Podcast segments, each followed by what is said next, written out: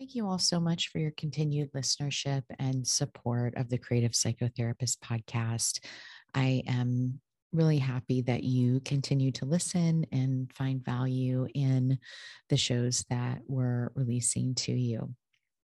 I'm very excited to share this next conversation with you all. It is a topic that I'm incredibly passionate about, which is um, about, has to do about money and particularly fees in our practices and what we charge and kind of these conversations that are going on about worth and value and how we can not look at things from an either or perspective, but really have a more integrated approach to um, being able to collect the fee that uh, really matches our expertise, our training and education and experience, um, and and allow ourselves to create a practice that is sustainable for our lives, right? That that we're not supposed to just be working all the time. That we're we're we we should have a life outside of the work that we're doing where we're spending time with the people that we love and having fun and and replenishing ourselves um, so I hope you enjoy this conversation with my next guest. His name is Stephen Quinlan, and he also is a podcaster and um, and a, a therapist who's helping other therapists grow their practice. Um, so Enjoy the conversation. The Creative Psychotherapist is the official podcast of the Creative Clinicians Corner, a practice building resource for creative psychotherapists.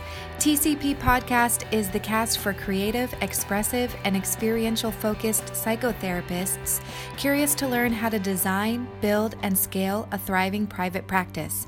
Your host, Raina Lombardi, interviews successful therapists about the tools and strategies they have used to develop creative, focused practices.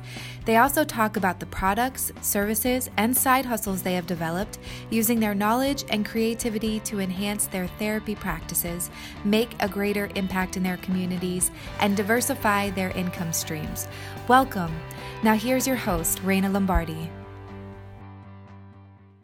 Thanks so much for listening to the Creative Psychotherapist podcast. I'm your host, Raina Lombardi, and I'm really excited to welcome my next guest.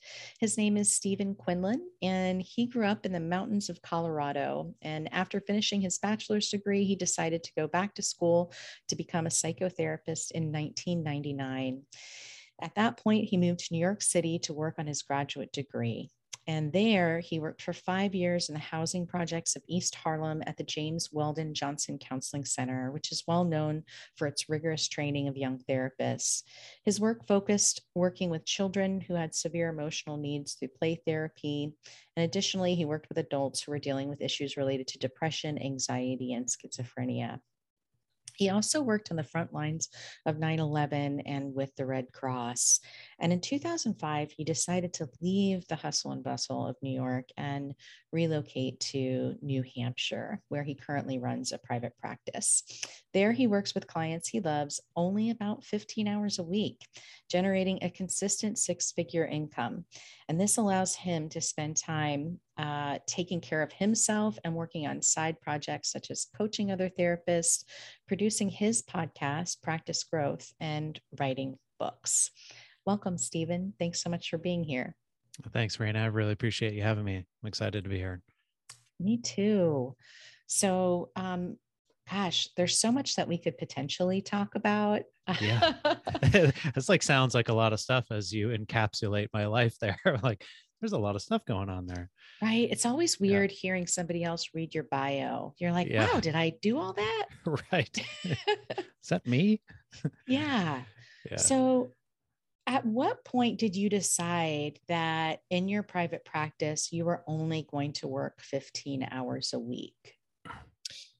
Yeah, that's a great question. Uh, and I think this kind of harkens back to a lot of those things that you were mentioning as you were reading my bio. I, if a lot of early, my early work was in uh, very difficult environments uh, when you're looking at obviously you know you mentioned the the projects of east harlem and uh, i remember how difficult it was just to be there uh, and just to see some of the things that were going on and it's hard enough to as we both know be in mental health period uh, mm-hmm. but if mm-hmm. the environment is one of chaos and uh, just uh, abject uh, poverty and suffering it just is is so much more difficult so i think you know in answer to your question i i got to this place and we can go into this more deeply but i got to this place of i have to do something different and something feels really unsustainable here mm-hmm. and I, for me, this was probably about seven or eight years ago. Uh, there was it was a gradual process in some ways and and sudden in others, but you know, I still had a, a young family and uh, was struggling to uh, feel like I was supporting them both uh, financially and also emotionally, being there enough for them. Mm-hmm. I had uh, there was a point I was working at a, a group practice uh, with a psychiatrist and some other therapists, and I, remember when I saw ten clients in a day and coming home and be like, "Well, I I did it, uh, honey. Wow. I yeah. saw ten clients in a day." Uh, but then I also remember because I was working so hard towards that, what my take home was on that day, and I think I made four hundred dollars. Um, so Oh, there was oh, that's so like painful thinking yeah. about that. Yes, yes, exactly. And it was I, I I was looking around and looking at other ways of how I had this idea for a while of, and maybe this was a result of being in close contact with the psychiatrist. Is I thought, well, well, geez, maybe if I could just prescribe medication, maybe I'll maybe I'll be a nurse practitioner. and I was like, well, then I have to go back to school to be a nurse, and like that seems like a lot of work. So maybe that's not the direction I want to go. Uh, but I got to a point where um, the the practice that I was working for it was really an agency. Uh, and it was very stressful at that time. They were going through a lot of shortages in terms of funding, and the pressure for productivity was off the charts. And we are trying to do all these things like, where are we going to get the money? And long story short, they closed. And there I was uh, with no job and I was very hesitant to go into private practice because that felt really scary for me. And, but I had no choice. So mm-hmm. that was what I did.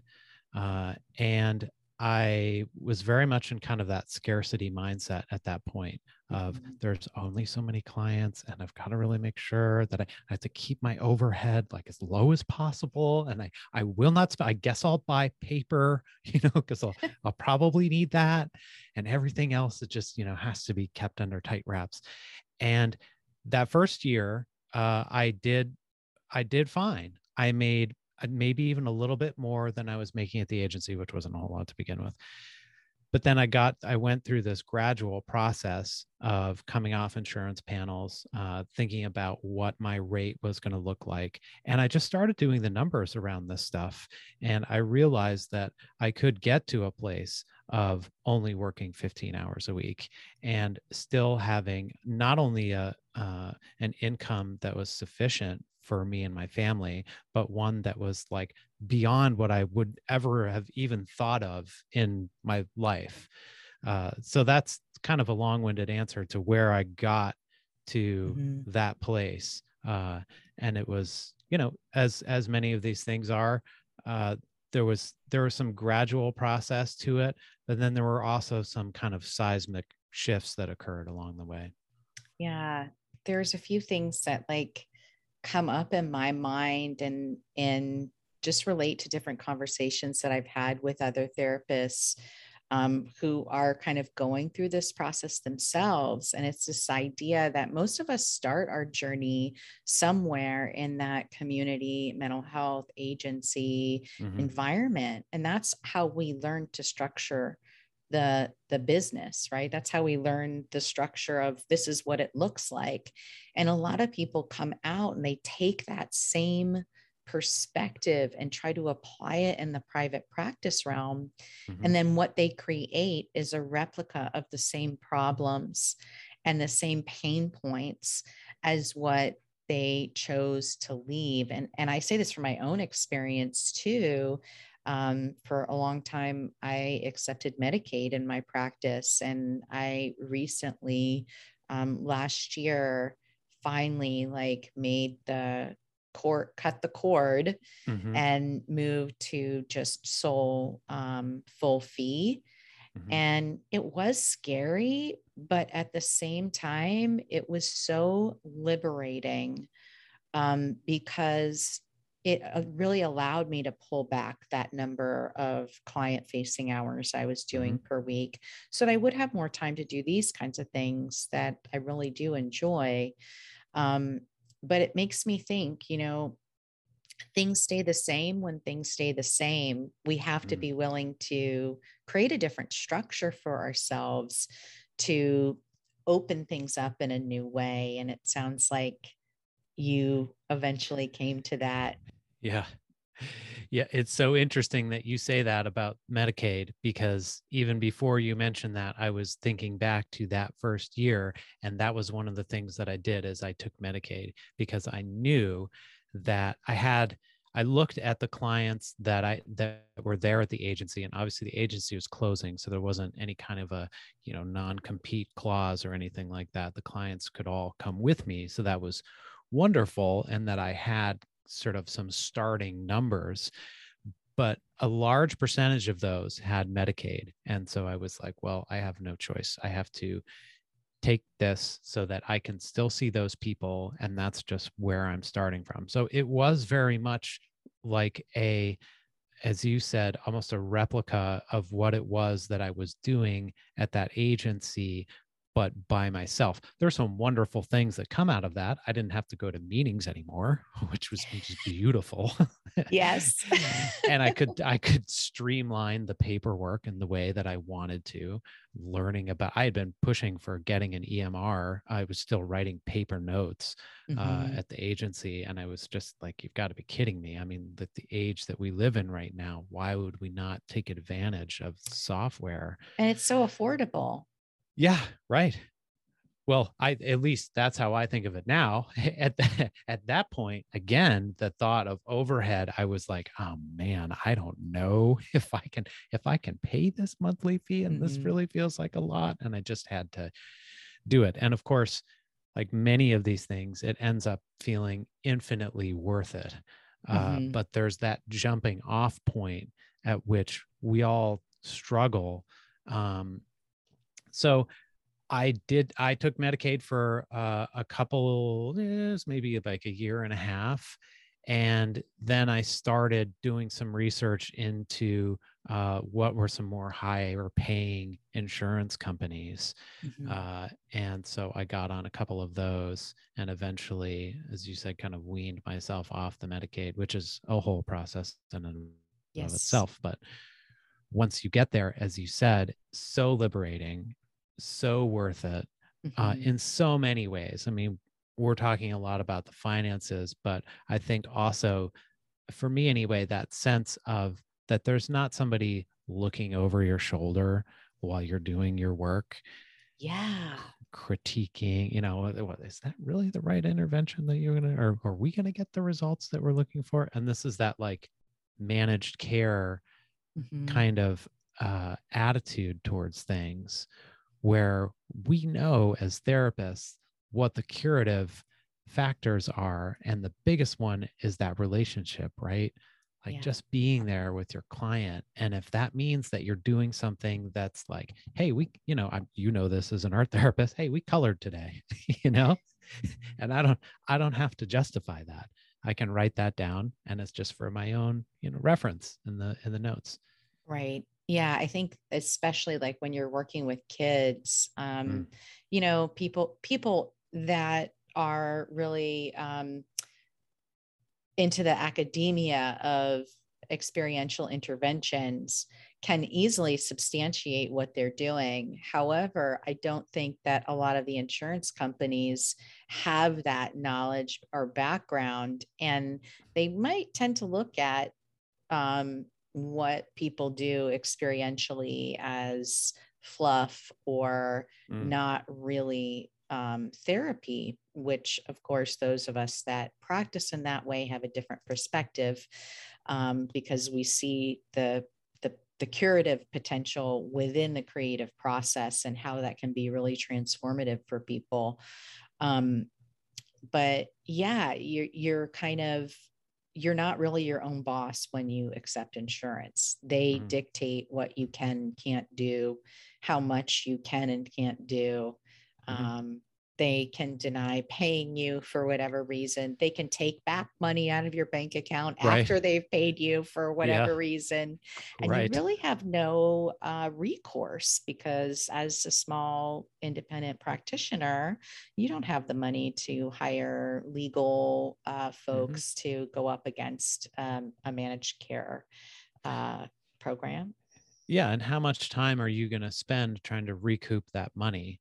And the, the work that you're doing is you are calling uh, a lot of times like an off-site place. I've found this out that uh, many insurance companies they farm out their calls that come from providers to uh, places where maybe english isn't the first language and if you call as a member, then you get Mr. Friendly. Uh, I'm happy to help you in a different call center.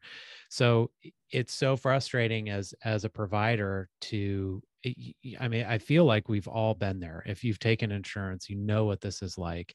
You call and you get bounced around to three different departments. The next thing you know, 40 minutes have gone by, and you're like, really all i'm trying to do is get paid for my work here and this just feels wrong mm-hmm. um and it's right. it it it's kind of soul draining you know as opposed to you mentioned doing these uh, side projects that i feel like for me and i'm sure this resonates with you it like is it builds you up in that way it fills up your cup it's something that you really get energy from doing mm. um, mm-hmm. or like you know working with a client who is some version of your your ideal client it just feels great it feels wonderful as opposed to taking whoever walks through the door uh, mm-hmm. uh, so that was a big shift for me as well Right. Because that's also part of some of the requirements of the insurance company. You can't that's turn right. people away. Right. Um, depending upon whatever your contract is. Now, obviously, if you're not, if it's out of your scope of practice, you have some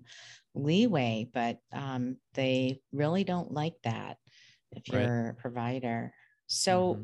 when you made the transition and you're like, okay, I, enough is enough, I have to get off the mm-hmm. insurance panels what has been what what has helped your success into keeping a full fee practice full mm-hmm.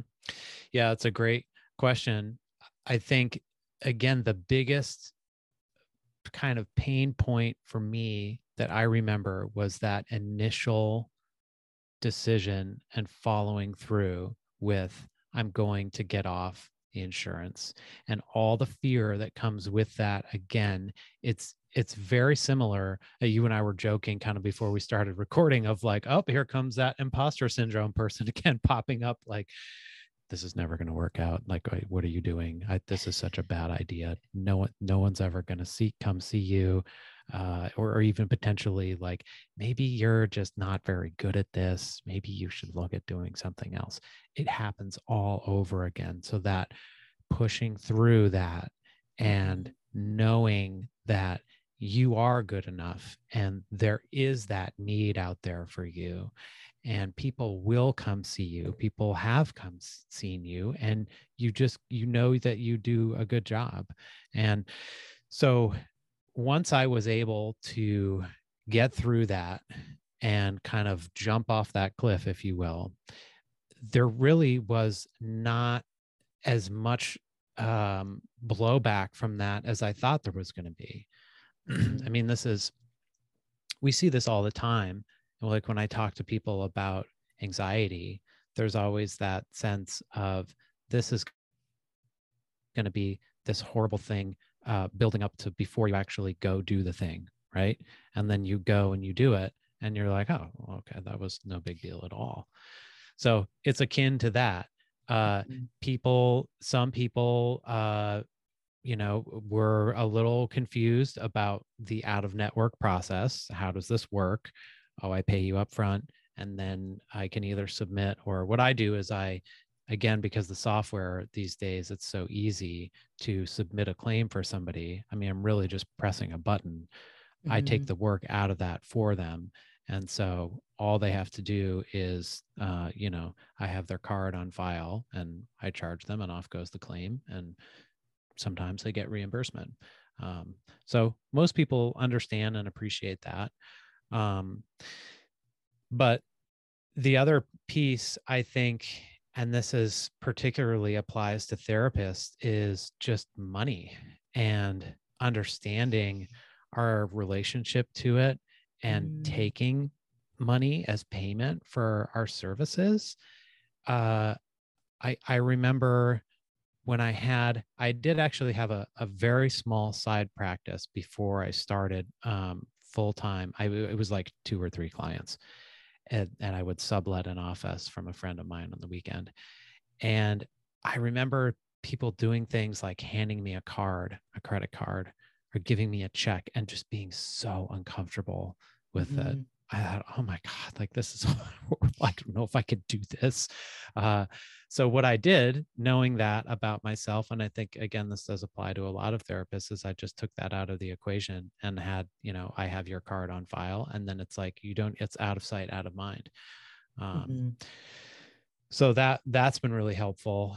Um, and I think uh, after that, again, these stages after getting off the insurance, uh, setting your rate and then re-looking at that rate mm-hmm. and just thinking about it is another big piece of this journey um because initially i thought all right well i will make it somewhat similar to what i was getting reimbursed for with from insurance maybe you know a little bit more but like pretty close uh and i thought that's you know some people are going to pay that and some people won't. Um, but the longer I, I went on I, I thought well wait a second don't other professions get kind of these bumps every once in a while right don't they get a raise i'm pretty is sure like human services like yeah. the only industry that really hasn't gotten a raise in salary in decades yeah i, I don't know i think it, maybe i think you might be onto something there you look at the you know just cost of living wage increase, right? This is like, right. this is a normal thing. And my wife, God bless her soul, who works in first, she teaches first grade, also, you know, maybe not the most lucrative position in the world. Every year they give her a percent increase. That's called your steps. You go up kind of these steps and up you go. Uh, but for us, somehow that doesn't apply. So I started thinking about that and I did a couple of at the beginning of the year, I would do, you know, small little increases mm-hmm. and nobody said anything. And. I just thought, is this me or is this them? Like, where is this coming from? And I started to realize that it was me and it was my own relationship to money and to the value of the service that I was providing. Mm-hmm. And I had mm-hmm. been drastically undercutting myself for years. Yeah. That's powerful. And I think that that is something that many therapists struggle with. And there's so much shaming around the topic of money mm-hmm. um, in the therapy community. Mm-hmm. Um, which is upsetting in so many levels. Yeah. Um, because it's, I, I, I really feel deeply that people that are providing these services should not be in a position where they have to rely on governmental support because they're not able to sustain themselves because they're not really earning enough given the costs of living and such, right? Which I have encountered people that they're like, I don't know what to do. I think I might have to leave the profession because mm-hmm. otherwise, like I, I'm going to have to apply for assistance because the the jobs pay so poorly. Um, and then of course they take up so much of your time too. It's not like it's just a 40 hour work week most times in agencies and nonprofits.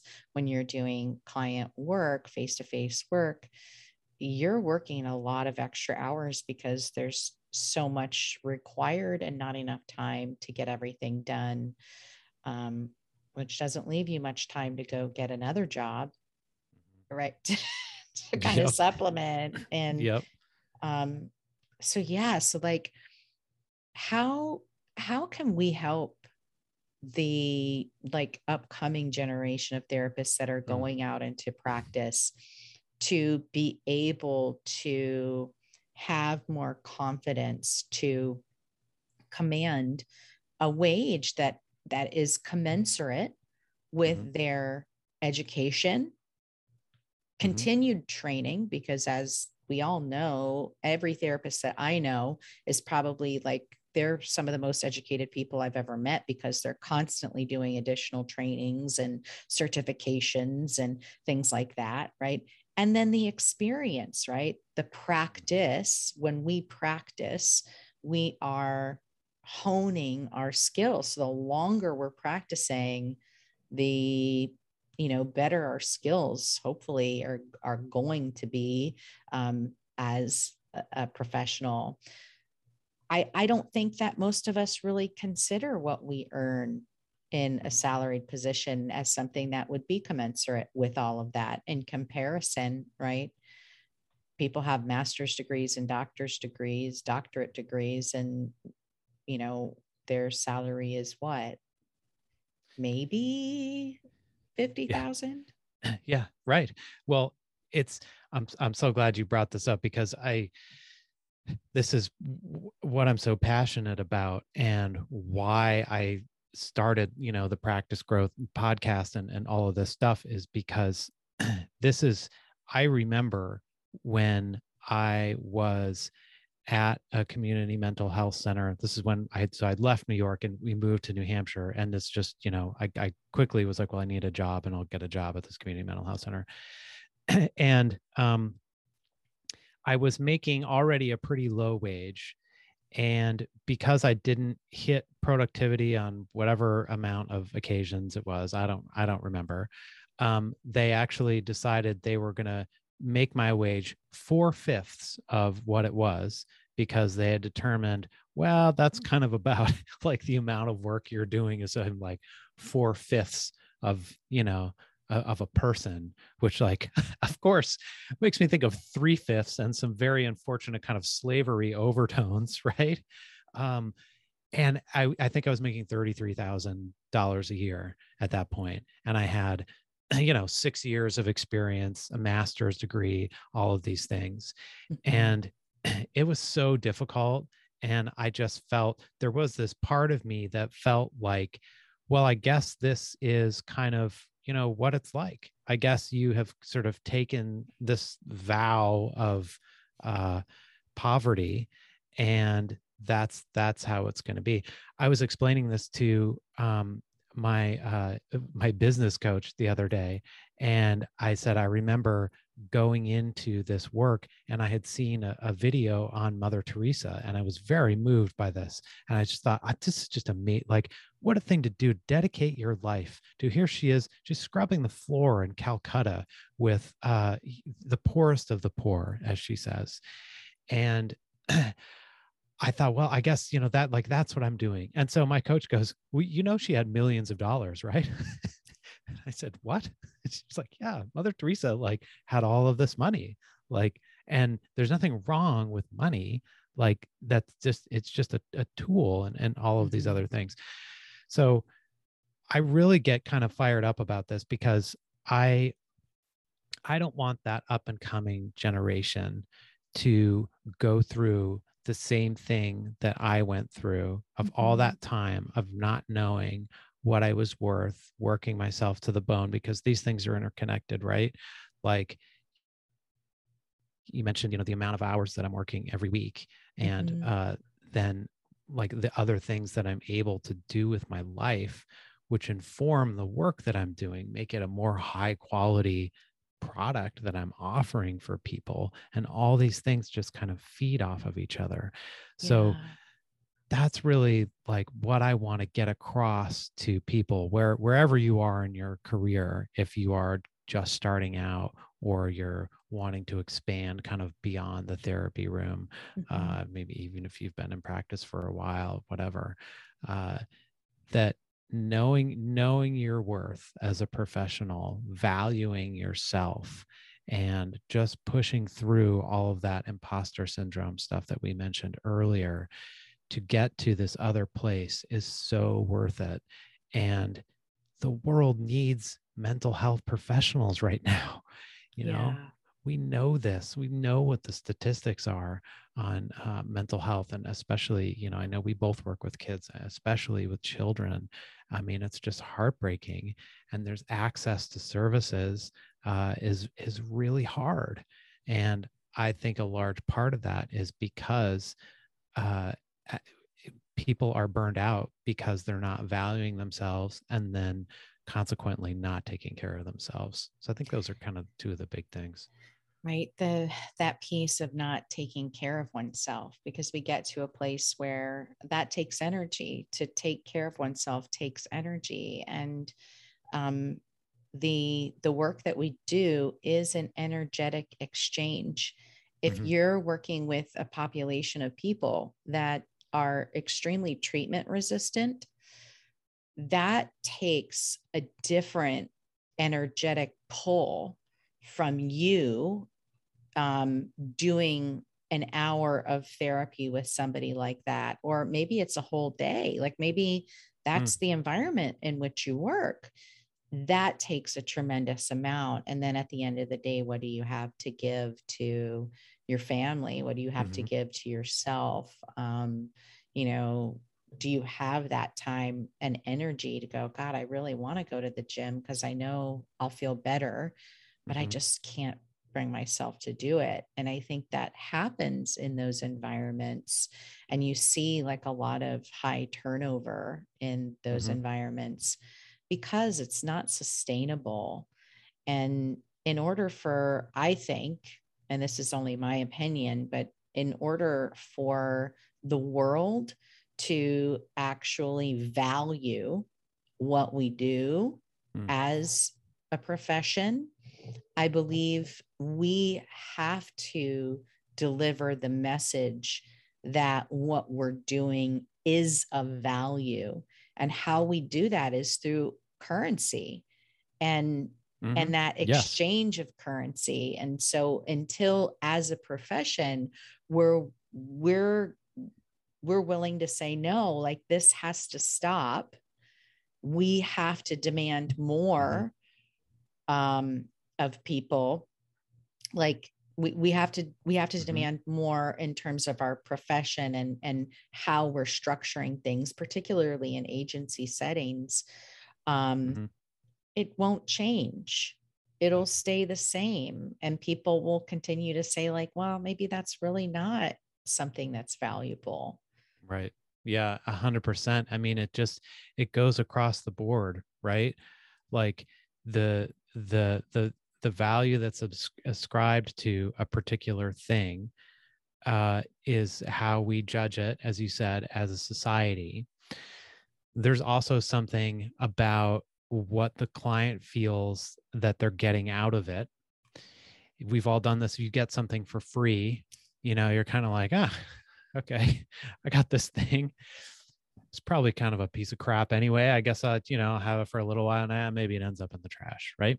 But if you spend something on it that's a fairly significant amount, that's you you know say, investing in that and saying okay i'm also ascribing this value to that thing mm-hmm. so the you know you mentioned the treatment resistant clients the people who are really willing to come in and say this means this much to me in this language that we have called currency mm-hmm. they're already that much more invested in it mm-hmm. and, and so it just all feeds off of itself uh, and there's this kind of snowball effect i think that happens mm-hmm. i totally agree in college um, i had an, an art professor and he was really, really hardcore about telling people you never, ever, ever give away your artwork for free.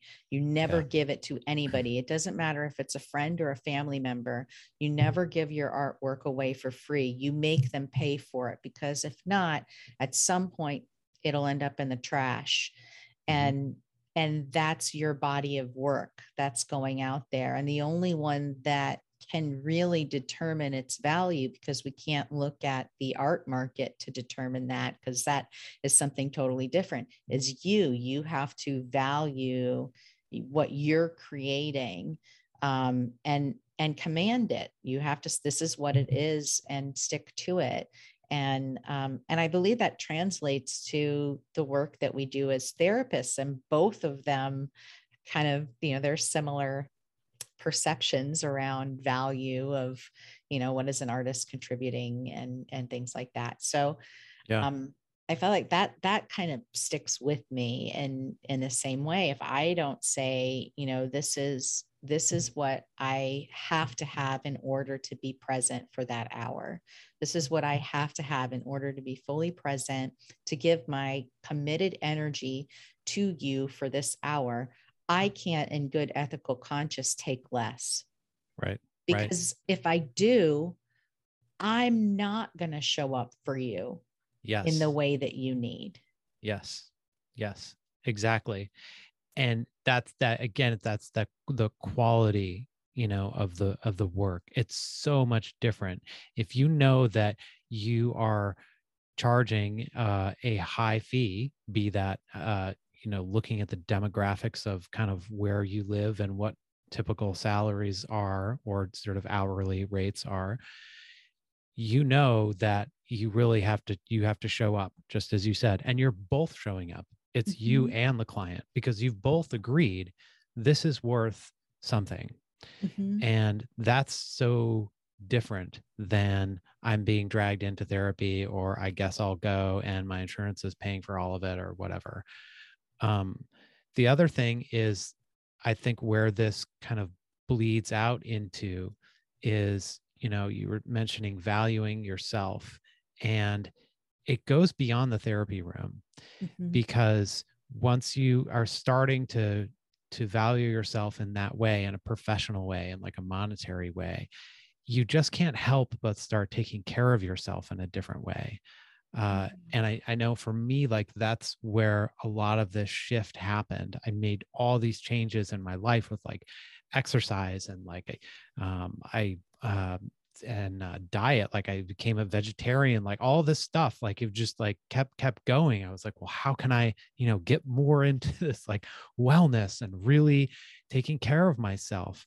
Uh, because i am the instrument that is doing this work. Mm-hmm. so once you once you start once you start down this this path uh it it feeds on itself. Just as things can do in a negative way it can snowball in that positive way as well. And what it requires of you is being willing to push through those things that are telling you you're not enough. You can't do this. Those kind of negative uh, you know self beliefs Mm-hmm. Mm-hmm. What do you say to the folks out there that kind of espouse this idea that us as therapists valuing ourselves enough to charge what we're worth is disingenuine to the clients or command sending a message that they're not they're not worthy of our time right how can we how do we mend this bridge, which I think is a, a disconnect. Um, I might not be saying, you know, verbalizing it accurately. But I keep hearing these messages come up in some of the therapy forums and things that I'm in mm. where um, people are upset that there are some of us like ourselves that are saying, no, we have to command and and and demand our worth and and value and to be able to to charge what we need to in order to have a sustainable life mm-hmm. a sustainable practice and i'm not in any way saying i'm you know becoming a millionaire off of what i do of as course, a therapist yeah. right we're right. just trying yeah. to like pay the pay the practice bills and sure. make a salary that allows us to you know have quality of life. Right. Um how do you navigate that? It's a great question. I think a couple of things. Uh one is that I wonder if some of those folks are maybe running up against that, just what we were talking about. You know, that it's there's some fear there around it and they see other people doing these things and they then feel bad that that they're not doing that not to analyze a bunch of therapists on mass yeah but i wonder you know yeah. i don't know if maybe that's part of the equation uh the other thing which i think is is a legitimate concern, especially when we're talking about access to services and how important mental health is right now and how the, the system really isn't just able to uh, support the need that's that's out there i think some of that concern is well so what about folks who just can't afford to go to therapy if you are charging kind of a premium rate aren't we then having people who are falling through the cracks? And that's not right either. I completely agree. Um, and I think that there are points that when I, you know, if certainly for me in, in my career, where that's where I was was to was to be in the trenches and to help those people. And um, I think that there will be I certainly hope that there will always be those people who uh, are are wanting to do that, and that's I commend that, and that's that's amazing, and that's you know people have different paths and and what's important to them and what they what they want to do. Um, I also think that maybe when you are at the beginning of your career um, and you might have more of that energy to put towards that and potentially less uh, on your plate financially, that maybe that makes sense for you to kind of cut your teeth on things that way and mm-hmm. get started. That doesn't mean that you have to stay there though. Mm-hmm. No, I I agree. I, I agree and I and I feel deeply like like I said in the beginning, right? I took Medicaid until last last year and yeah, like I spent a good portion of my career um, serving populations that um, had a lot of barriers to accessing care. But mm-hmm. it just got to a place where, in order for me to now move into the next stage of goals of like really making sure I'm set for retirement and mm-hmm. yeah. other things, I had to make that that change to say I can't I can't do that. I can't shoulder that responsibility. That, that I'm glad to hear you you say the retirement word. I think a lot of therapists don't even necessarily think about that. Uh, right? Like how many yeah. people have you heard say, well, I can, you know, I'll probably still be working when other people are retired because I can, you know, do this for yeah, a long time. Right. Yeah. But it is unless you're unless you're refilling yourself, it is it's a finite amount of energy that you have. And that took me a while to really understand that. I had this maybe sort of bravado about me that like I, you know I can I can handle this like uh, you know it's it's fine. Maybe other people start to feel a little burnout or something like that but like I you know I I got this. Uh, and you can you can you can float on that for a while but eventually it does it does catch up to you and you have to be able to manage it or you're just being sort of destructive to yourself. Mm-hmm. yeah. Yeah no this is this is true. I i wholeheartedly agree. Um, it's that that energy that we have as each year we age mm-hmm. you can start to feel those subtle shifts of yeah gosh i can't i just don't have that ability anymore. Um, yeah. Yeah. Yeah. Yeah. It's so it's so important. And i think that again my my wish for this in in what i'm doing is to hopefully have some other people who might be in that same situation that I was in know that there is a different way of doing things. Mm-hmm. Uh, I think we can all agree that we would rather have a therapist shift the way that they practice and you know maybe some of their clients are uh, more affluent than they than not but at least they're still in practice mm-hmm. that's better than them not being around at all because we're really needed.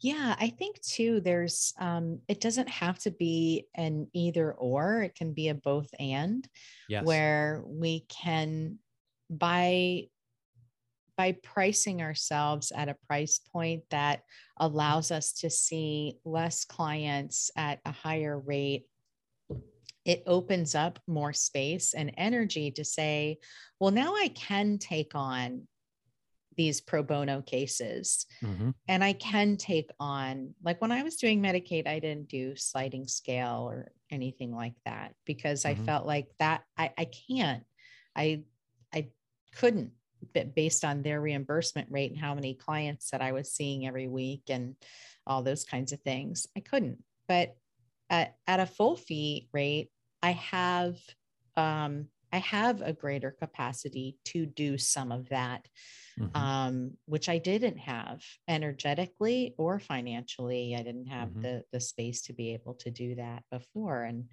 I so I think it can be accomplished. It just it doesn't have to represent all of the work that we're doing. It can be a small portion of the work that we're doing. Yeah, that's a great that's a great point. I mean, we have that ability to if we have maybe what feels like a surplus somewhere either energetically or financially to to give back in some way and to do some pro bono work or to you know what does your sliding scale look like uh, do you have some clients who maybe if you're moving towards a new price point with your with uh, with your fee who you know are probably not going to be able to afford that but you just wouldn't be able to sleep at night if you knew that they had to go somewhere else for they have this connection with you. And that's you know you make that decision based on kind of like a case by case basis and the energy that you get back from working with that client even because again you know like there's that connection is there and it's not someone who's been dragged in who's kind of like oh man we're, we're going to get through this hour. No this is somebody that you connect with on a profound level and you're in there deeply doing the work with them. It's just mm-hmm. eminently rewarding. Yeah definitely. Yeah. definitely. Well if therapists were looking to learn a little bit more about you help them in their practice growth um, what what kinds of things are you doing in that regard, Stephen? Well, you just said the magic two words right there, which is practice growth, and that's the uh, that's my that's my podcast, and uh, my website is growingthepractice.com, and um, what I'm offering right now uh, is a six week group course uh, to help therapists work through some of these things with other therapists. Uh, the reason for that being is one thing I've heard a lot from other therapists as well is there's there's this loneliness that comes sometimes in in this work particularly in private practice i think especially as we all shifted over to virtual for a while and that for a lot of us that's still some part of the equation you know it's just you in your house there a lot of the time and uh, it gets it gets it gets really lonely you don't get to there's no water cooler where you get to kind of you check in with people and even just a quick little two minute interaction which I remember it's like you're like running to the bathroom, right? And you're like, hey, how are you? Like that stuff makes a difference and it adds mm-hmm. up. So my thought with the practice growth group is to combine those two things of what I think are two of the the biggest kind of pain points for therapists, which is not making enough money and feeling kind of isolated and um, and disconnected from your work, all those things we've talked about, and also just feeling alone in that. Uh, and and not getting a chance to connect with other therapists and hear what other people are doing to help themselves kind of down this path. Mm-hmm. No, that's awesome. I agree. Um, it can feel really lonely, and we need that connection. I and two, like I think you know what you were saying earlier, like the imposter stuff. Sometimes yep. it can feel like you're the only one experiencing that. And like yes. when you're in a cohort of people, when you're in a group of people and you're all kind of doing this work together, it comes up and you're like, oh my gosh, I really admire you and I look up to you. And I mm-hmm. see you out there doing these amazing things. I never would have guessed that you're feeling that way too. It mm-hmm. just, it feel it's there's so much validation that comes with that and it can help us um, find the confidence and the courage to take that next step forward out on the growth ledge mm-hmm. um, and expand a little bit further uh, where if we're just by ourselves we might it might take us a long time to get there exactly and it also helps you to identify it for exactly what it is right mm-hmm. like it's it's almost like a mindfulness based perspective where you're viewing these thoughts as they come up right? You're you're labeling them oh, okay here's this thought. I know what that is and we're just going to kind of let this go. It's it's the same thing.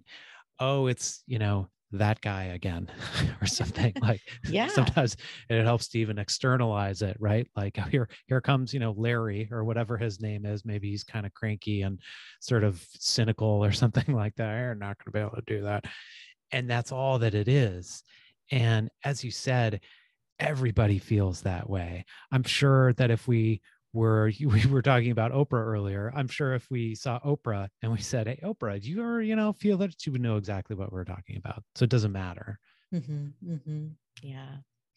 So for folks that want to check out more um, on you and your work, they can check out your podcast, which is called Practice Growth. And is that available kind of everywhere. Yeah. Yep. Everywhere, everywhere. Um, you should should be able to find it.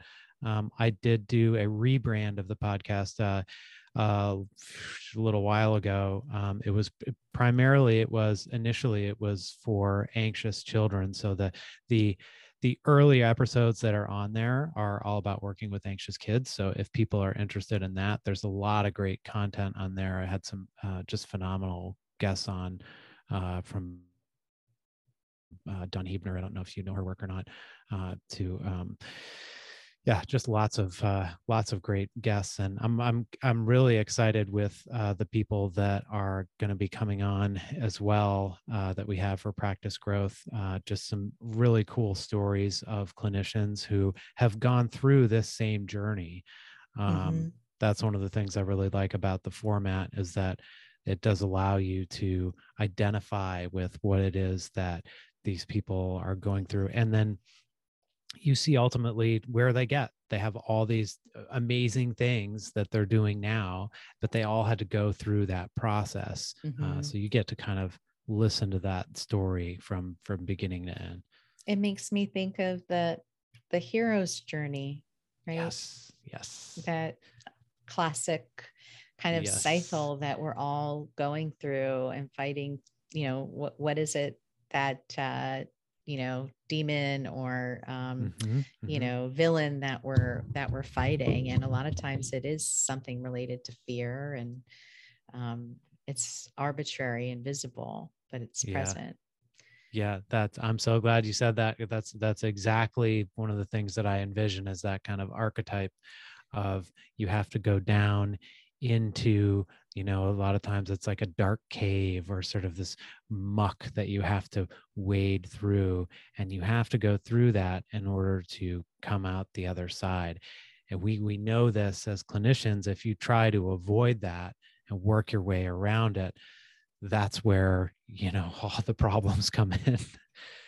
For sure for sure so um, for listeners that want to check out Stephen's podcast you can find it um, anywhere you listen to podcasts but also on his website growingthepractice.com and he also has a free giveaway um, on there and you have to scroll down to the bottom of the page. Um, it's a uh, tips, five free tips for avoiding therapist burnout, which I think a lot of avoiding burnout pertains to our conversation today mm-hmm. of how we structure things and how do we create the the time and space um, to have the energy to do all those things to properly refill our own buckets yeah and avail yourself of self of that help that's out there right like mm-hmm. and that's part of what this is and as as helpers uh, we also need to have some help along the way and that's perfectly okay. Uh, and so give yourself that uh, that same that same support that you're giving to others. Mm, so true so true. We all need need that connection and i know i definitely um, encourage the therapists that I work with too that, hey, it's okay to reach out for consulting. It's okay to mm. reach out um, to be part of another like group, uh, you know, to grow yourself. You had mentioned working with a business coach. Yep. I'm in a mastermind group that I've been in. This is my third year in that group. Mm-hmm. And it helps me tremendously. It's there's such value um, in that investment uh, w- of yourself because it pushes you to a new level. Absolutely, and uh, as just as we were saying, how you know Mister, uh, you know, imposter keeps popping up.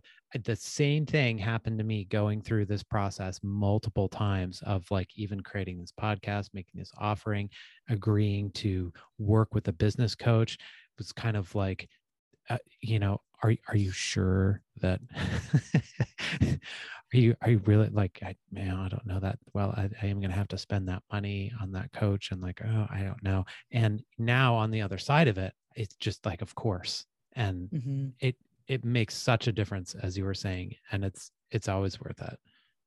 I agree. I agree. Well, I have really enjoyed our conversation today, Stephen.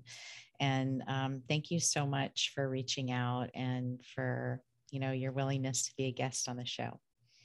Well, thank you, Raina. I really appreciate you having me. And I definitely salute you and all of the work that you're doing as well to support all uh, other therapists. So I appreciate you.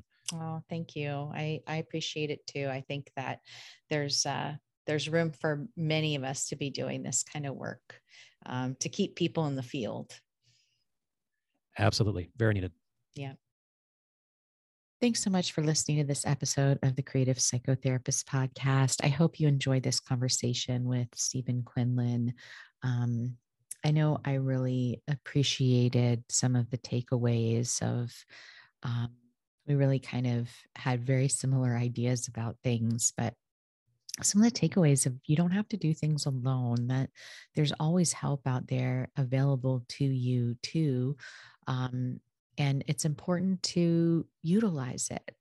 The other big thing that came up a few times was this idea of investing in yourself and that when you invest in yourself you're making a commitment to the outcome that you're wanting to experience, whether that means um, as a client in therapy or whether that is a therapist seeking out consultation or coaching from somebody else in order to up level what you're doing in your own practice growth. Um, anyway i hope you enjoyed this episode and i look forward to bringing you another episode next week. So stay tuned Thanks for listening to this episode of The Creative Psychotherapist. If you like what you heard, please rate, review, and subscribe wherever you listen to your favorite podcasts.